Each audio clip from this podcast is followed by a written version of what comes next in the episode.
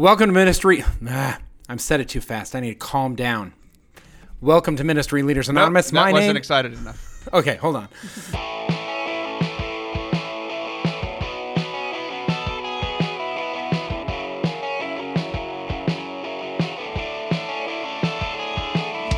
Welcome to Ministry Leaders Anonymous. My name is Chris Bartlett. And I'm Dude Two, and we hope to provide a moment of sanity during a busy week of ministry. We've both worked in ministry for a number of years and have seen just about everything. And as damaged as Dude One and Dude Two are, we're ready to dive into and bring light to the hurts, hopes, and hungers that every minister has. Now, on the actual intro, it says Dude 1 and Dude 2. It doesn't actually say who is who, and so that's why our guest host today, Taylor Schroll, the Forte Catholic, is uh, stepping in and poking a little fun at us. How are you doing today, Taylor?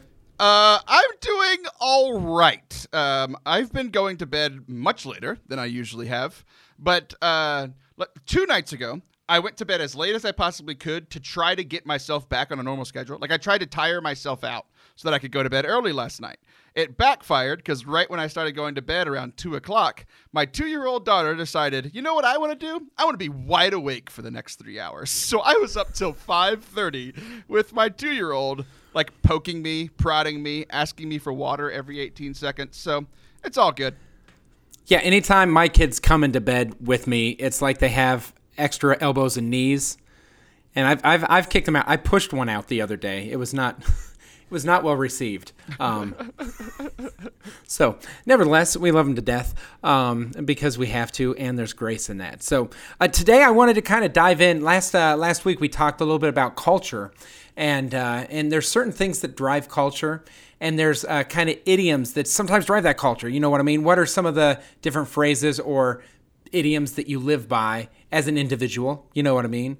Um, always give more than you take, um, or like the, the, the, scouts only leave footprints, only take pictures, whatever it is, you know, or the, the, the weird signs that people have above their homes live, laugh, love, because that one's always meant so much to me. Um, check, check, check. No, you know, no, no, no. The reason you don't connect with it is that you only do the first two. it cuts so deep. It cuts so deep. That's what I want to talk about today because I think in the Catholic world, um, we have this calling that builds our culture. And sometimes the idioms reflect that, and sometimes they don't, these phrases. And so I wanted to go to a, a, group that I think has some pretty amazing phrases and break down just a couple to get us warmed up. And it's a rugby team, the world's most famous rugby team, the All Blacks. And they have a couple of uh, really cool. Some of them are a little bit uh, shocking, but really cool things. One of them it says is sweep the sheds, and that's a phrase that everyone on that team um, lives by. And what that means is where you put the equipment away, that there's no one, whether it's the team manager or the person that's been there for 10 years or the brand new guy, no one is above sweeping the sheds and keeping things ordered for the team. Uh, before we go any further, it's very strange to me. You know how like things hit you in waves, right? So first of all, I was like, okay, a, a, rugby team. That's who we're basing our, our Catholic podcast off of. Cool. That was the first wave, but it was like, you know, I'm, I'm, it's like I'm walking into the ocean. It's a very small wave, just hit my toes, fine. And then I was like, wait, there's a team called the All Blacks. Like that's allowed still. I was very confused. And then the final wave that hit me is that, like, in the background of this team called the All Blacks, it's a white guy, and I'm so confused by all of this. It's just it, it, that, that final wave just crashed me, and it's like I was uh, uh, Peter drowning outside the boat. Like, help! I don't understand. there is something profound in uh, in sports that have their own culture. Uh, but rugby in particular has a really cool culture that's built around it. Um, and I believe that the All Blacks are, are at least to the rugby players that I've known, um, they're held in high esteem or the highest esteem. And so, for example, after the game, they get together with the other team and they party together. Like one team hosts the other team, and there's just this camaraderie, this brotherhood, this uh, this sportsmanship that exists to where it's like, yeah, we all went to war against each other, but we still have that in common that we were on the all on the battlefield together. So let's celebrate it and let's let's let's be friends. Like that type of culture. I wish that some people in the pews had that type of camaraderie with one another. You know what I mean? And so there's there's one that I really love. It's called "Keep a Blue Head," and uh, and what it is is if you get angry or frustrated, and, and Taylor, I know that you've been streaming some uh, some video games lately, and and it's easy to get frustrated, but but when your adrenaline is so high and you're angry, your focus actually dissipates. Whereas if you keep a cool head about it, keep a blue head instead of a red head, you're able to focus and make calculated decisions that'll better the team and better the, the, the game that you're in. And uh, and I think that that's just a real cool thing to say, hey brother, keep a, keep a blue head, keep a blue head, and they're able to to move forward with that. Which one jumped out at you, Taylor? I sent you a list. They have 15 principles that they go by. You did. Number six uh, stuck out to me. And uh, we're going to have to edit it because I'm going to keep a blue head about this because I saw Thank this you. and it, it was very, very interesting. So uh, it's essentially no jerks. Uh, that is not what they say, but I like that one because I think uh, I was actually just talking with somebody. There's there's somebody that um, that reached out to me on Instagram earlier, and they were like, "Hey, do you follow this certain Catholic account?" And I was like, "No, never heard of them." And they were like, "Well, uh, they've been saying things that are just like just riling up hatred and just like they're just being jerks." And they're like, well, how do you deal with those people? I was like, the reason I have a good time on social media and no one else seems to is that I just unfollow and block all of those people. So, so, so don't be a jerk because then like nobody nobody will want to follow you. Nobody's going to listen to what you have to say if it's coming from a place of being a jerk. Yeah, and, and the best teammate in the world, if you're the best player in the world, but you're a jerk, then you're not a team player. You're just playing for yourself. And again, the goal is not to win all the time. The goal is to love the game together, and I think that's a principle that's that's indicated in all of these pieces. You know, um, yeah. So so no jerks. I think that that's wonderful. What about in the Catholic Church? You know, what about uh, some idioms that that you've heard in the Catholic Church, or that should be heard in the Catholic Church that we might not that we might not know? I actually proposed this to uh, some teens that I know, and they came up with some pretty good ones, but they weren't the ones that we're used to hearing. So, Oh, nice. what are some of the typical idioms or principles that you hear that build Catholic culture today? So yeah, I, I have three categories. Some some very good ones, some ones that are good but corny, and then idioms that when people say they sound like idiots. Uh, so so I've got a few of each. Taylor's roll, ladies and gentlemen. How about this? You give me one, and I try and figure out which which category you would place it in. okay, K N O W Jesus, K N O W peace, N O Jesus, N O peace. No Yes, Jesus, no, no Jesus, peace. no peace, No no, Jesus, Jesus, no no peace. peace. Yes, I would say that that falls for you in the middle category because it's a little bit cheesy. It is. I think it's it's it's profound in in regards to what it says. Without Jesus, you can't find true peace, and with Jesus, you have true peace. Um, I also think that uh, that sometimes it simplifies. My grandmother just died, and I'm really struggling. It just doesn't seem fair. Well. No Jesus, no peace. No Jesus, no peace. And you're just like, wait, time out. Let's let's hit the pause button. And so it has its place, but it's not universally be, universally applicable. Right. Okay. Um, I'm gonna pray about it. Golly, would you put that one in the third category? Uh, yes, with a caveat, uh, an obvious caveat. I can't stand when people say it. Ninety-nine percent of the time, when people say it, there's like two people in my life that I believe them when they say, "You know what? I'm going to pray about it." When it comes to like making a decision, right? I mean, that's usually the context, right? There Yeah, and one of those two people is Alyssa, who's been on the show before. correct, exactly. Yes. that's you are one hundred percent correct. Yep. Uh, uh, the other is my mother. Okay, good. Uh, everyone else that says it, I'm like, you are uh, one of many things, maybe all of them. Avoiding making a decision. Your answer is no, but you don't want it to be awkward right now, so you're hoping that I go away asking you this question. Um, so it's it's one of those things that it should be a good thing, but I can't stand it. Yeah, and, and, and that goes back to we don't want these idioms to be dismissive, right? If they're going to help build culture, it's like, I'm going to pray about it. And it almost feels like you're pushing away. I'm going to pray about it. And you're pushing the person away. Your concern is getting too close to me. I'm going to distance it through prayer. Yeah. This one has shifted categories for me. I'll pray for you. It's very similar, but different. I'll pray for you, and I don't mean the like uh, just just where I'm coming from. It can be used in many ways. I'm not saying it the way that I sarcastically say it. Like not no no sarcasm involved. I'll pray for you. Um, if it's sincere, I think that it actually falls into the first category. Correct. The thing that has changed for me recently is I've I've said it for for many years, not often, but I've said it. You know, when people share serious things with me or whatever, and I'm like, uh, the biggest thing that I used to do is say I'll, I'll pray for you, and then forget about it. like, Yeah. I'm, I'm very bad at that. So a lot of my prayer is for anyone who I was t- told that I would pray for them. I'm I'm giving that to you now, Jesus. So I do the catch all as well because I fear that there's times anyone who's asked for my prayers or, or needs intercession. Um, the one that, that catches me sometimes is for those who have no one to pray for them. I don't like that one. I'm I'm very logic, you know what I mean? And so doesn't it defeat itself once the second you say it? Right. Doesn't it all of a sudden well now they have so there's no one because anyone that was is now no longer in that category. So maybe for those who had no one to pray for them until now, I, it just yeah. Well, Uh, it, one that it only works one time in my Yes. logic. For those who have no one to pray for them, and then that prayer, whatever you say, works.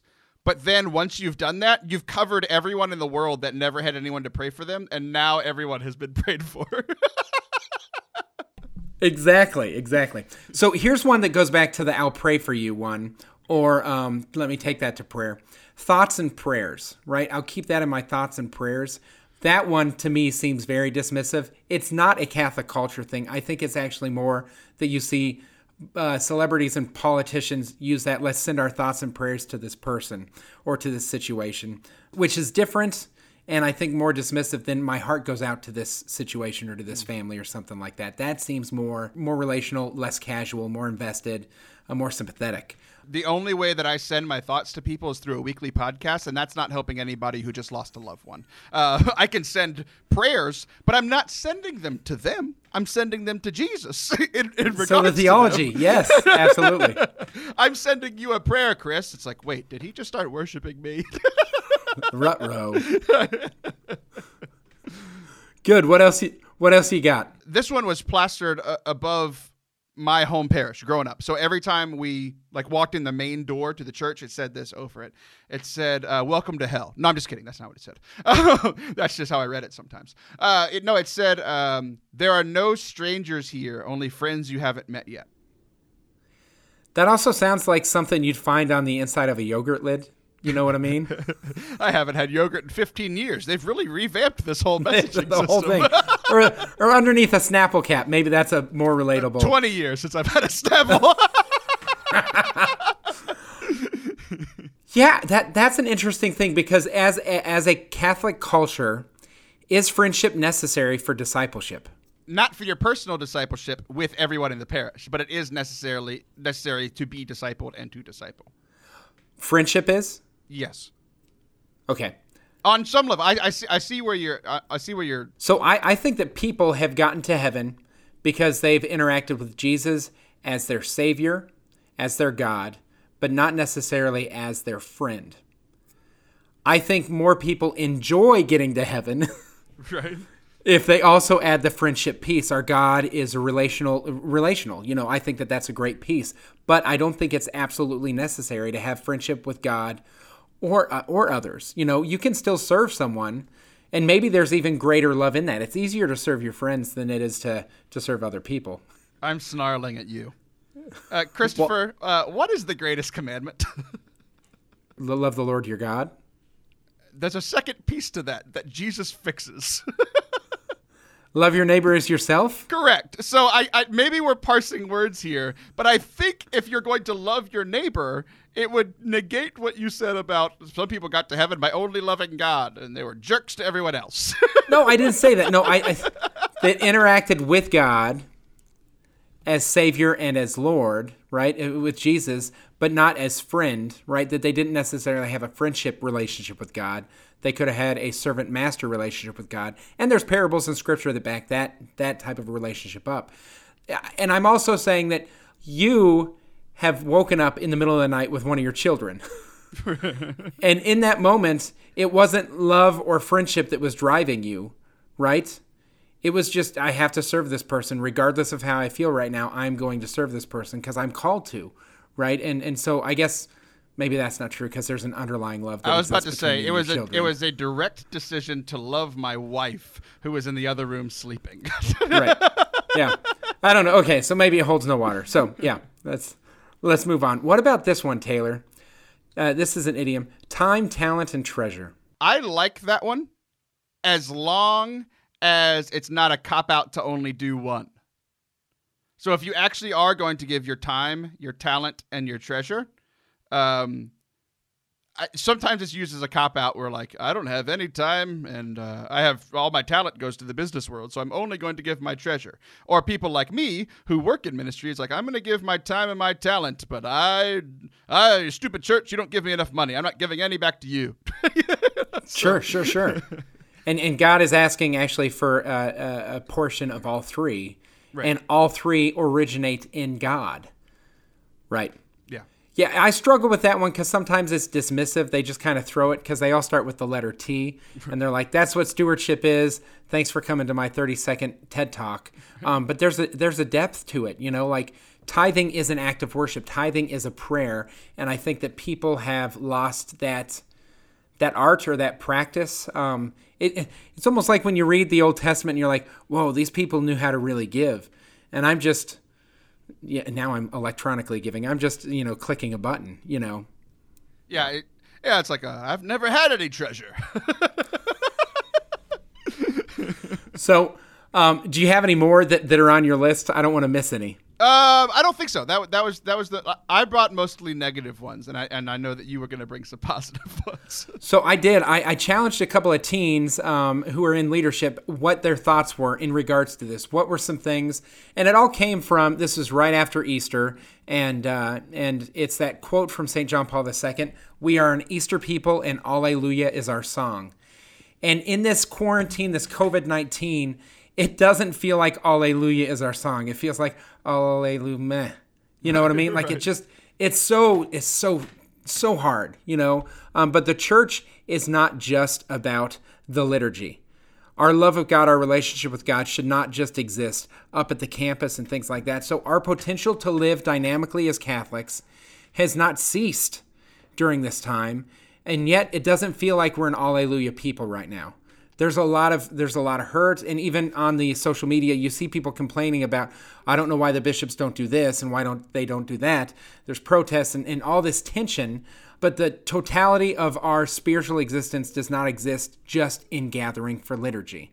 It's very important. It's the highest form of prayer. It's beautiful, and I hunger deeply for the Eucharist. However, there's also grace upon grace in domestic churches right now and things like that. And I think that we need to be an Alleluia people during this time. That should be a part of our culture.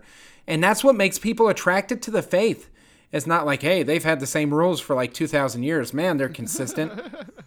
They've been breaking their, all of their rules for two thousand years. Man, they're consistent. they're consistent.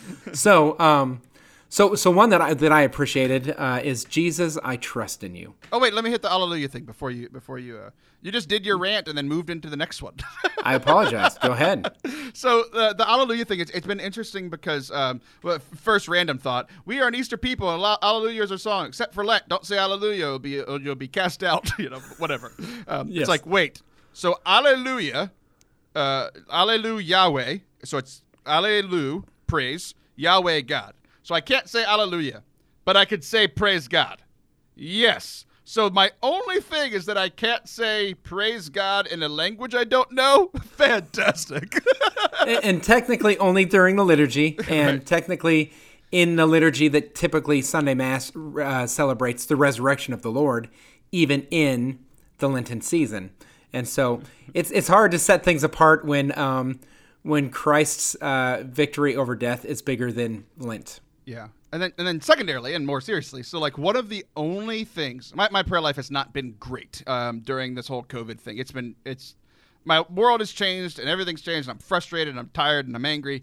Um, the primary way that I've been able to pray uh, during this time is not the way that I normally pray. I, I do not usually listen to like praise and worship music, even though I'm worship. I, I, I just I've been around it for so long that it's just really hard for me to pray personally with that. Um, but I've been listening to a lot of Shane and Shane. I don't know if you're familiar with them. Oh, absolutely. Yeah. they're just tremendous. And what I they have a Psalms album that they did live. So the entire album, except for the last song, like the last song is a is a pretty traditional hymn that, that everybody knows. Just kind of for you know, it's live, so they want everybody to sing along. But um, the Psalms album. uh, it's primarily songs of lament, crying out, um, "God, where are you?" And I've been I've been very surprised at how often in those psalms and therefore in these songs Yeah. that Alleluia is is included in there. And a lot of times, the way that the, my favorite thing about Shane and Shane is like you can f- you can hear how they like the the emotion that they are conveying by how their voice sounds and it's wild so like a lot of times they're saying alleluia and like they purpose i mean they're, they're tremendous singers like they purposely have their voice crack as they're uh-huh. saying alleluia because it's like I'm, I'm i'm broken. I have nothing. And this is what david is saying in the psalms. And it's like but they're saying out like praise god anyway. It's a lot like the job story. But like i've been able to pray with these songs and pray with the psalms. Because it's how i feel. I feel a lot like david in the negative version of the psalms. It's like what is happening? Hallelujah, I guess. Yeah. Yeah, like like that that draw off at the end. Hey, oh, what's two plus two? And my kids, you know, four. Like it's a question. Hallelujah. Am, am I sure? You know. Yeah, yeah. So good. Um, Jesus, I trust in you. That's another one that, that, that gets thrown around a lot. Uh, this came from from one of the people in that in that gathering. I thought it was I thought it was excellent. I think that building Catholic culture, dependence on Christ, is great. Uh, what are your thoughts? yeah. Um, uh, very, very divine mercy of your kids. Good, good for them.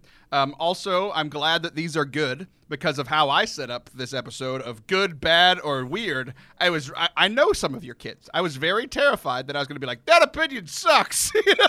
Yeah, you've been to our youth program a couple of times. It's yeah, they're have to face your kid. But no, no, that's good. Like, like um, it's the prayer of Saint Faustina in in the Divine Mercy.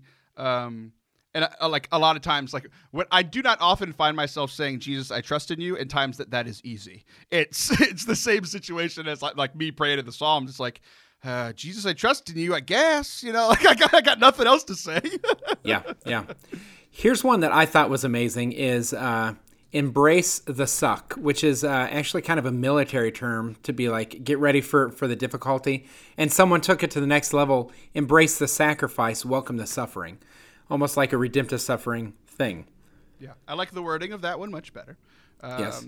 And yeah, no, I, I think it's. I mean, the craziest thing about me being a Catholic is that Catholicism revolves around and is and is built up through suffering. And the thing that I am worst at in life is suffering. Ain't that the truth? Oh, I don't like being uncomfortable for two seconds, you know? Yeah. Um, and, and the thing is, is there's another idiom that, that, that comes around quite a bit, and it's offer it up. And I think this is such a better way to say it than Yeah. offer it up. Because offer it up, up. feels, it, it feels very dismissive and kind of like, and whereas this one is like embrace the sacrifice, welcome the suffering, like it acknowledged the opportunity, as opposed to suck it up and offer it up feel like the same thing. One's just more Catholic. Yeah, and, and like and to me it it dismiss it's dismissive to the person, but it also dismisses like yes, are we supposed to unite our sacrifices with Jesus? Yes, but it also that's that's the one way from earth to heaven. It negates the other half of Jesus coming down into the midst of our suffering and being there with us, and there, you know, Right. therefore it's not dismissive. It's like you are you are uniting your sacrifice to Jesus because Jesus is coming down and and He's with you in the midst of your suffering too. So. Yeah, that, that co-journeyment. Um, here's one that I thought, and I think that this is a beautiful uh, one when you're reflecting on on prayer or how am I going to approach a time of reflection. Unveiling goodness and beauty. Like, what if our life as Catholics was simply to unveil goodness and beauty to the world? Yeah, no, it's it's good, and I like the because I mean those are two of the three transcendentals. Um, so like we were talking about earlier, you know, truth, beauty, and goodness, and that's Yep. that's who God is. That's who we're, we're supposed to be revealing about God. So I think I would add the truth piece, but the thing that I like about how they they quoted beauty and goodness is that I think so often people only see the truth of the Catholic Church either positively and and accept it, or they see the truths of the church and they're like, "No, I'm out. That sucks. It's just the rules. It's just the this other stuff." Um, so I, I think it's. I mean, we talked about balance among three things earlier, and I think it's the same thing. We can't have the truth without beauty and goodness, but we can't have beauty and goodness without the truth, and you know, like all of those connections within those three. I love how it has an implied process of discovery in it. The whole verbiage of unveiling. You've met those Catholics who know everything or who think they know everything. Every time I look in the mirror, And it's so hard to journey with those Catholics, um, those Catholic, let's not divide people, but let's start talking with words like those Catholics. Sometimes Those it's hard to journey. yeah, those those people, the others. Um, I'm a monster, but it's it's hard to journey with with uh, people who who feel like they hold they they they're know-it-alls, as opposed to people who are like, let's discover something together. Let's unveil the truth. Let's unveil beauty and goodness. Let's journey and experience this adventure of of journeying together.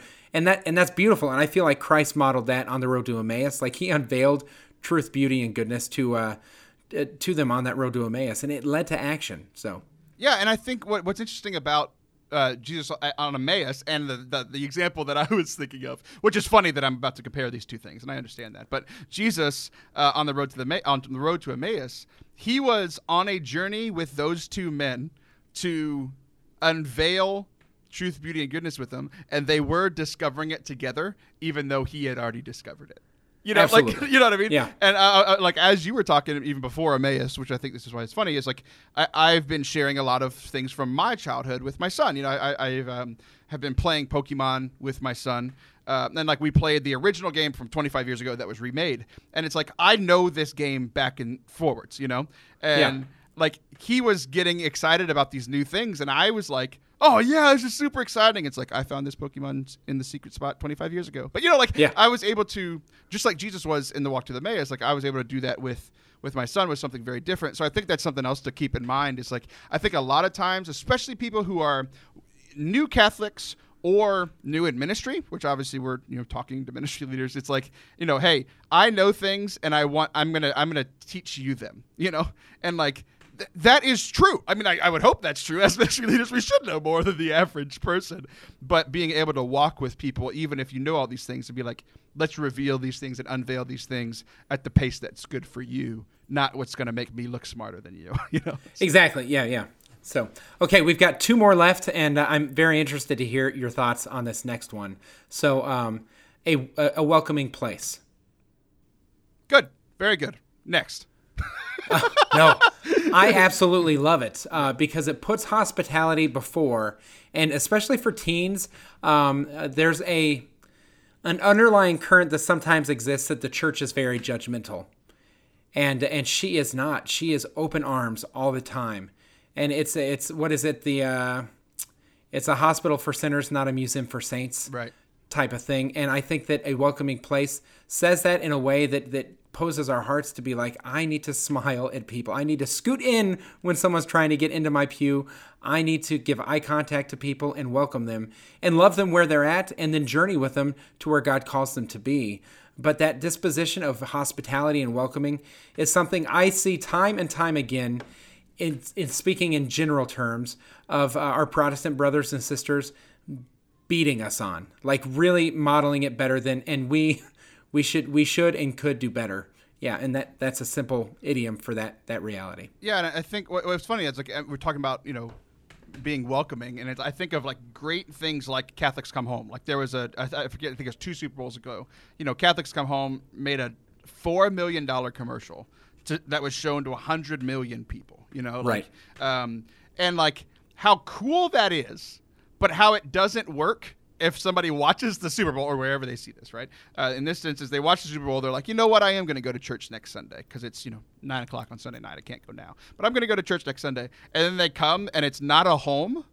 it doesn't work. You know, like if it's not a welcoming place of Yeah. a family of friends and, and, and these sorts of things. Um, then they'll be like, well, uh, uh, going back to my home, you know, so and not coming back. So I, yeah, being being welcoming is, um, yeah, I think uh, so. So often we try to we try to just do other things first, other than, hey, you're welcome here. Uh, Where are you at? Where you want to go? That sort of thing. well and it'll be interesting when this covid uh, pandemic ends and we start to get back together to celebrate together because you mentioned the super bowl i think about even at a high school football game like the way that we celebrate with those those uh, youth in the stands versus how we celebrate the Lord at at the liturgy, there is unfortunately more engagement and more uh, camaraderie that exists among these strangers that just happen to live in the same uh, school district, right, rooting on these high school students, uh, versus these people who literally would be baptized, married, and, and, and buried in the same way through the same rites their whole life. Um, and so there, there needs to be something in regards to hospitality and community so that when we celebrate, it can feel like the guy getting off of his couch to cheer for his team. Um, there, there needs to be that type of energy and that connection. So, well, to be fair to people who celebrate differently at high school football games and mass, one time I tried to celebrate at mass like I do high school football games, and I was escorted out. So, I mean, we've got to find a balance somewhere. yeah, the YouTube video has still got what, 200,000 hits on it, right? I wish. so, here is here's the last one. It is my personal favorite that came out of that conversation. Um, I hate every day a mission, everyone a missionary. That sounds like a song. We should write it. You ready? Go. every day a mission and everyone a missionary. Wait, uh, uh, it's funny because you almost did it. I, I realized when I started doing it, um, I was singing "Say Goodbye to Hollywood." Say goodbye, my baby. And you almost did the second line. Like you were only two notes off, and that was the most impressive thing we've ever done together. Ever in the history of us. Um, but I, I, love it. It, it, it, it speaks to, because I think sometimes acts, acts of discipleship are seen as something that's reserved for Roman collars or, or, or adorable nuns that are helping the, the homeless and the hurting um, of the world. And yet, every day a mission means that when I wake up today, the Lord has a plan for my life and He wants to engage in whatever I'm doing, whether it's uh, good, bad, or ugly, whether I'm looking forward to it or not, like He is present to me. And if we can communicate that in the Catholic culture that exists as ministry leaders, if we can communicate that across, then all of a sudden Sundays matter on Mondays, but they don't matter more than Mondays because God's presence is just as real. And that's a beautiful thing. You're a beautiful thing. Every day. I just objectified you and complimented you. so, closing thoughts, Taylor. I have one more. Are you ready for yes. this? Yes. Yes. Um, and I, I, I uh, people in prayer saying, "Come, Holy Spirit." At the beginning of prayer, middle of prayer, end of prayer, or anywhere in prayer. Uh, most people do it literally every time they can't think of what they're going to say next. okay. Yeah, and, and I've seen this too, to where if it's used as a filler word, just say go ahead. I, that's my favorite filler word. I was so proud of you because you haven't said it this whole episode until just now. right, but I used it as an example. Last week in the episode, I literally said one of the people will go ahead. right. And I used it in the proper context, and I was so proud. I was, I was like, so I hope Taylor caught that. I yeah, did. yeah, yeah. Okay, so all things aside, uh, invoking the Holy Spirit, I think that that's a prayer. I don't think that it falls into an idiom type of category. Um, so thanks. You're welcome. But you, well, th- th- you also said, "Jesus, I trust in you." That's a prayer, and we said it was an idiom. So he- here's here's my thing on it. Uh, uh, many people that are taught to do it think that it is now a requirement for every prayer, which it is not. I do believe that the church would benefit if we were a more spirit-filled people. Um, and so I am going to still give it a, a two thumbs up. All right, I will give it one thumb up and one thumb sideways for the one person in particular that prays this way that drives me crazy. Okay, excellent. Excellent. Well, okay. So uh, if you guys don't know, Taylor actually has uh, an amazing show. Um, it's the Forte Catholic uh, podcast. It's hilarious. It's uh, it, it's it's it's definitely uh, a more casual type of thing. It's it's a lot of fun, and he yells a lot. And so, Taylor, how can people find you, encounter you, um, and uh, and laugh with you more? Well, you can't encounter me until about t- the year 2021 because we're all going to be stuck inside. Uh, but yes. you can find the show and everything that I do. Forte Catholic, F O R T E Catholic.com, and wherever you listen to podcasts, and now on the YouTube, where I wish I was getting 200,000 hits. it's it's the dream. It's the dream. Sure. So, um, great. Well, Taylor, thank you so much for joining us today. Amazing co-host. Great job, and uh, thank you guys for joining us. Let's continue the conversation online. Uh, I need to pull up Dude 2. Hold on, hold on. Um, as damaged as we are, we're ready to dive in and bring light to the hurts, hopes, and huggers. Please send any feedback you have to MLA at ablaze.us and share the podcast with someone. Here at Ministry Leaders Anonymous, We believe that if you want to go quickly, go alone. And I've edited this podcast enough to know that this next person is dude too, but it just says dude uh, with no colon like the rest of them. Uh, dude with no colon. That's not something I thought I'd say today. Du- if you want to go far, go together. Take some time this week to pray for other ministry leaders. Dude, we will see you next week on Ministry Leaders Anonymous. Dude, God bless. After show, what question do we want the audience to be asking, answering related to this topic? So think about it. What is the idiom that you live your life by, ministry leaders? What is something that you, in your ministry or your Catholic frame of mind or worldview, do you live your life by? We'd love to hear it. Put it on uh, Ministry Leaders Online, our Facebook group. It's a closed group. Just join us and uh, and share it. We'd love to hear it. Why is this question after we have signed off? You were continuing to ask. I figured. I- I'm just it in there. following the script. We have an an amazing an amazing editor. He can work that in anywhere. okay, bye. I love you, man. Take care.